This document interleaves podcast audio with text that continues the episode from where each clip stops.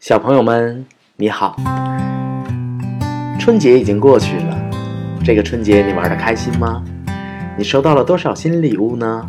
那你收到了压岁钱有没有？你打算用这些压岁钱去做些什么呢？会不会买一些书呢？无论你做什么，丹尼哥哥都支持你。希望你在新的一年里开心快乐的成长。今天啊，丹尼哥哥给你带来了一个新的故事，故事呢依然是跟春节有关的，叫做过新年。我们一起来听听这样一个好听的故事，好不好？雪轻轻地落呀，落呀，落在村外高高的山坡上，落在深深的河谷里，落在空旷的田野上。落在小河边的水磨房和停止了转动的风车上，落在了村边静静的碾台上。这时候啊，在我们的小村庄里，在一阵阵淡蓝色的炊烟里，家家都会炒着香喷喷的冬米汤，糯糯的、甜甜的冬米汤。一夜间就会甜透整个冬天里的农家的梦。爸爸说呀，这是今年里的最后一场雪。因为啊，新年就快要到了，大雪停了，天空中飘散出了新年将要到来的气息。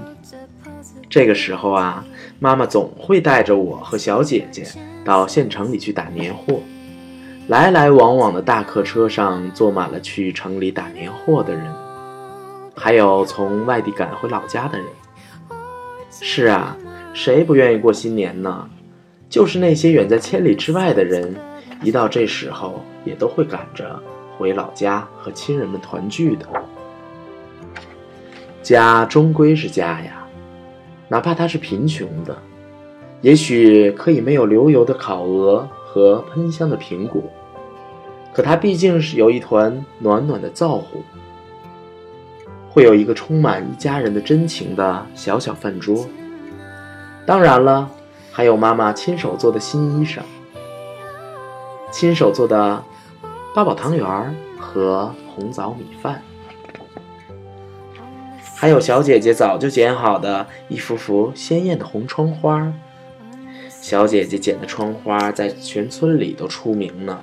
每当要过新年的时候啊，小姐姐都会教我剪窗花。可是啊，我怎么剪都没有办法剪得像小姐姐剪的那样灵巧和好看。还有爸爸挂起的大红灯笼，还有爸爸每年都裁好的大红纸，请村里的那位老先生写的大红春联儿。吃年夜饭之前呢，爸爸还要带着我们去祭祭祭奠天地和祖先。爸爸站在前头，我们站在他后头，在大门口，在天井里，在堂屋里，我们对着天地祖先的灵位深深的鞠躬，默默的致谢。感谢天地和祖先赐我们幸福和平安，保佑我们在新的一年里风调雨顺、富足安康。新年的鞭炮声啊，在外边此起彼落的响了起来。这个时候，我们全家人都开始守岁了。这是年夜里孩子们最幸福的时刻。每一个屋顶下都会有这样一个温暖的家。年夜里的灯火要一直点亮到大年初一的早上，等到新年的太阳升起的时候才可以熄灭。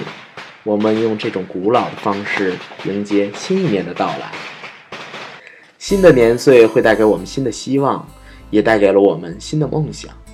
大年初一的清晨，爸爸会带着我在大门口燃放一串开门的鞭炮，在噼噼啪啪的鞭炮声里啊。妈妈和小姐姐已经开始忙碌着包饺子了。妈妈会事先准备好用开水烫过的硬币，还有红枣，还有煮熟的栗子。妈妈会分别包成十二只前饺、红枣饺和栗子饺。妈妈说呀，谁先吃到这种饺子，新的一年里肯定会有好运气。如果有谁吃到了幸运饺子呢？尤其是咬到了前脚，硬币就会从碗里发出当当的声音。这时候啊，大家都会恭喜他，恭喜恭喜，好运来了。新年的早上，家家门外的雪地里都会留下一片红色的鞭炮碎屑。这是我和小伙伴们最喜欢去的地方。在这里啊，我们可以捡到还没有炸响过的小鞭炮。在这里啊，我们还可以互相夸耀，谁家放的鞭炮最响，时间最长，谁得到的压岁钱最多，新的谁的新衣裳、新鞋子、新帽子最好看。不过大年初一这天呐是不能出远门的。妈妈说这一天里啊也不能随便说话，更不可以说出什么不吉利的话来，也不可以大声嚷嚷，因为啊大声嚷嚷会吓着回家过年的祖先们的安安宁的灵魂。于是啊我和小姐姐就只好都不说话，我们只能轻轻的一小口一小口的享受着妈妈做的香喷喷的油糕和甜甜的冬米糖。远处的田野和大山，还有厚厚的白雪的被子下，做着长长的冬天的梦。从大年初二这天开始，家家都可以出门拜年、走亲戚了。